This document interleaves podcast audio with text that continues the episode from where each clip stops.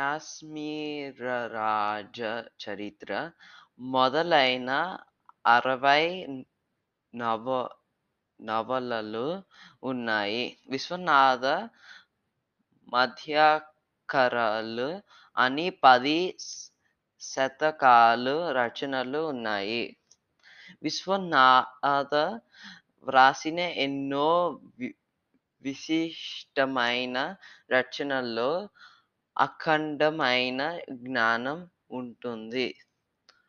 ఒక వైపు వేదాలు, ఉపనిషత్తులు, భాష భాష్యాలు, తర్కాలు, వ్యాకరణాలు లోని విజ్ఞానమంతా ఉంటుంది.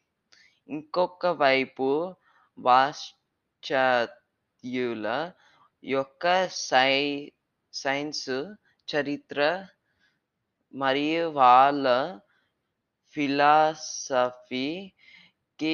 సంబంధించిన విషయాలు ఉంటాయి. వృక్ష శాస్త్రము, పశు శాస్త్రము, చివరకు మణి మారకం గురించిన విషయాలు కూడా ఉంటాయి. విశ్వనాథ సత్యనారాయణ మన తెలుగు సాహిత్యకారుడు అవ్వడం మన భాగ్యం, మన అదృష్టం.